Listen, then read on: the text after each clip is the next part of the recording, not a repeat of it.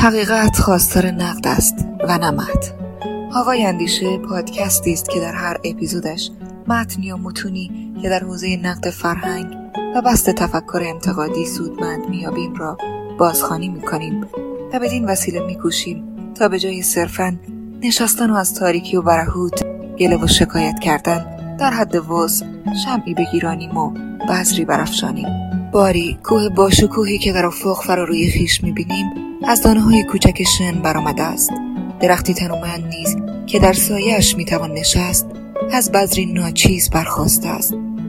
نمی‌توان خیشتن و نیز جهان را با انقلاب و ناگهان تغییر داد. لذا گام های کوچک و ناچیز را برای اصلاح خیش و جهان باید جدی گرفت. حال با امید حرکت در این راه طولانی و جمعی و پرفراز و نشیب به این قسمت از برنامه گوش می‌دهیم.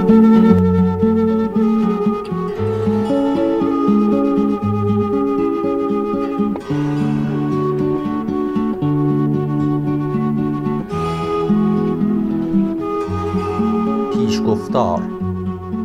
به نام خداوند اما خدایی غیر از الله راقم این سطور در روند تأملات و تجربیاتش به این گمان رسیده است که اسلام در بنیاد و بنیانش واجد خطا و نقص و ضعف است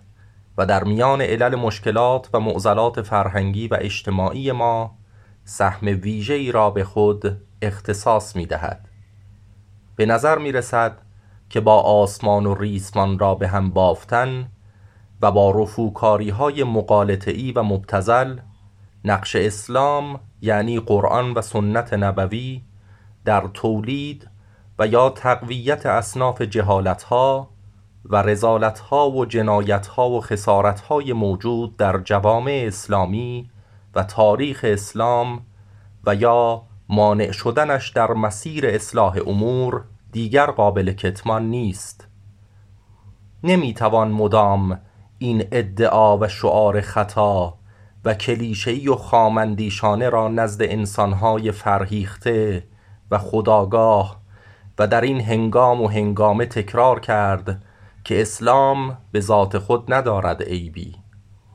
نمی‌توان مدعی شد که پدیده‌ای چون داعش صرفا محصول قرائت اشتباه از اسلام و یا فقه و فقها می باشد و چشم بر تعارض اسلام یعنی قرآن و سنت نبوی و آموزه هایش با اقلانیت و عدالت و معنویت و اخلاق در ظرف این زمان و جهان فروب است و اساساً تعارض چهره و شخصیت الله را با این مقولات ندید و البته توامان نمی‌توان با استحاله مضمون و محتوای اسلام یک نام میان توهی و بدون مسما را بر فراورده هایی حمل کرد که وجوه افتراق بنیادین با مزامین قابل فهم و در دسترس دین اسلام یعنی آموزه های اساسی قرآن و سنت نبوی دارند. اما نگارنده دغدغه معنویت سازگار با اقلانیت و عدالت زمانه و زمینه تاریخی خیش را نیز دارد و ایستادنگاه و منظرش ملحدانه و ماتریالیستیک نیست. همچنین به نظرش لاعدریگری در ساحت افکار و اکتفا به یک سری آموزه های روانشناختی و اخلاقی در سیاق پروژه آقای مصطفی ملکیان در دوره پنجم فکریش فراورده ای نیست که بتوان نامش را معنویت گذاشت. اگر قائمه روشنفکری التزام به استدلال ورزی و قائمه ادیان تاریخی تعبد و اطاعت است قائمه معنویت نیز باور به وجود خداوند است و اگر نتوان چنین باوری را مدلل و توجیه کرد نه ضرورتا اثبات قطعی و یقینی. و اگر نتوان ایمان را با باور موجه به وجود خداوند در چهره کلی و خردپسند موزون کرد پروژه سازگار کردن معنویت با اقلانیت منطقا راهی به دهی نمییابد. با این وصف و به اقتفای دقدقه ها و گمانه هایی که به اختصار و اجمال بیان شد نگارنده از یک طرف پیرامون نقد اسلام و حکومت اسلامی و نیز آرای روشنفکران دینی و از طرف دیگر پیرامون معنویت و سازگاریش با اقلانیت در حد وسع و بزاعت محدود و اندک بشریش و آنچنان که می‌فهمد مناظره ها و جستارها و یادداشتهایی را به شکل مکتوب صورتبندی نموده است و در فضای مجازی منتشر کرده است و البته به اقتفای واقع بینی و نظر به اقتضای طبیعت استبداد دینی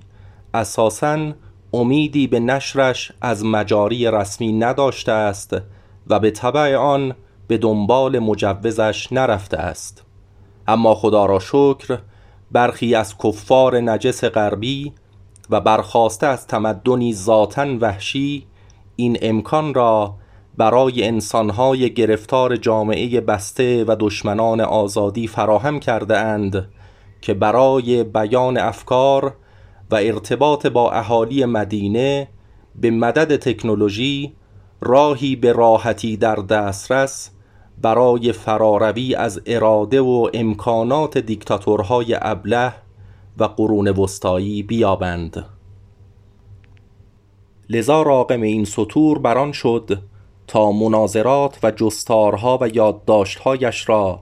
در قالب سه جلد کتاب الکترونیک گردآوری کند و به علاقمندان ارائه دهد. اینک در جلد اول عمده مناظرات مکتوب صورت گرفته از جمله با آقایان بیژن عبدالکریمی سید یحیی یسربی حسن محدثی سروش دباغ و احمد زیدآبادی تقدیم به شما مخاطبان محترم می شود عنوان هر سه جلد نیز مرگ مسمای اسلام و بقای نامش. انتخاب شده است. زیرا نگارنده گمان می کند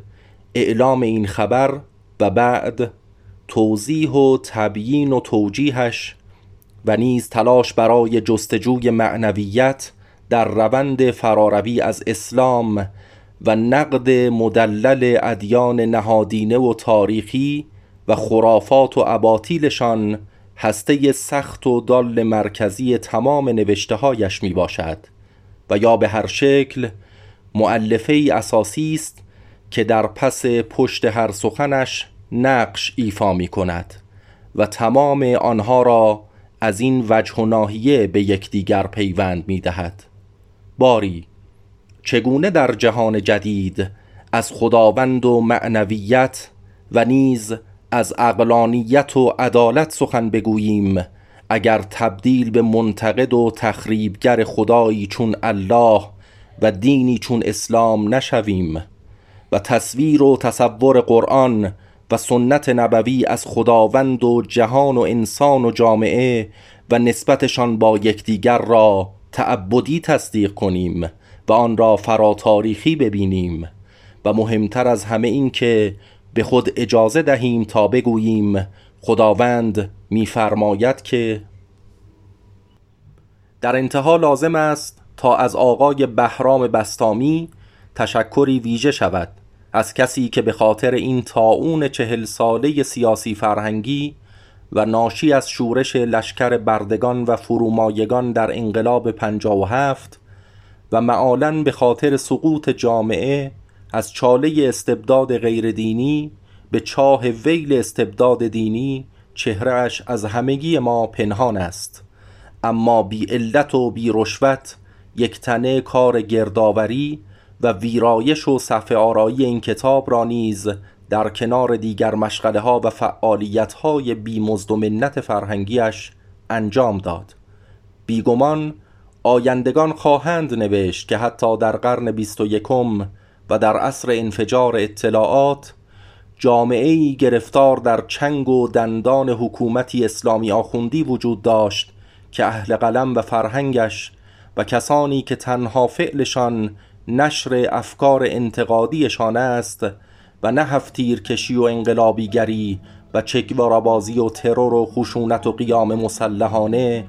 باز چنان در مزیقه بودند که بعضا چهره و هویتشان را برای دفع خطر ظالمانه هیولای استبداد دینی مخفی نگاه می داشتند علیرضا مبسق دهم بهمن ماه 1399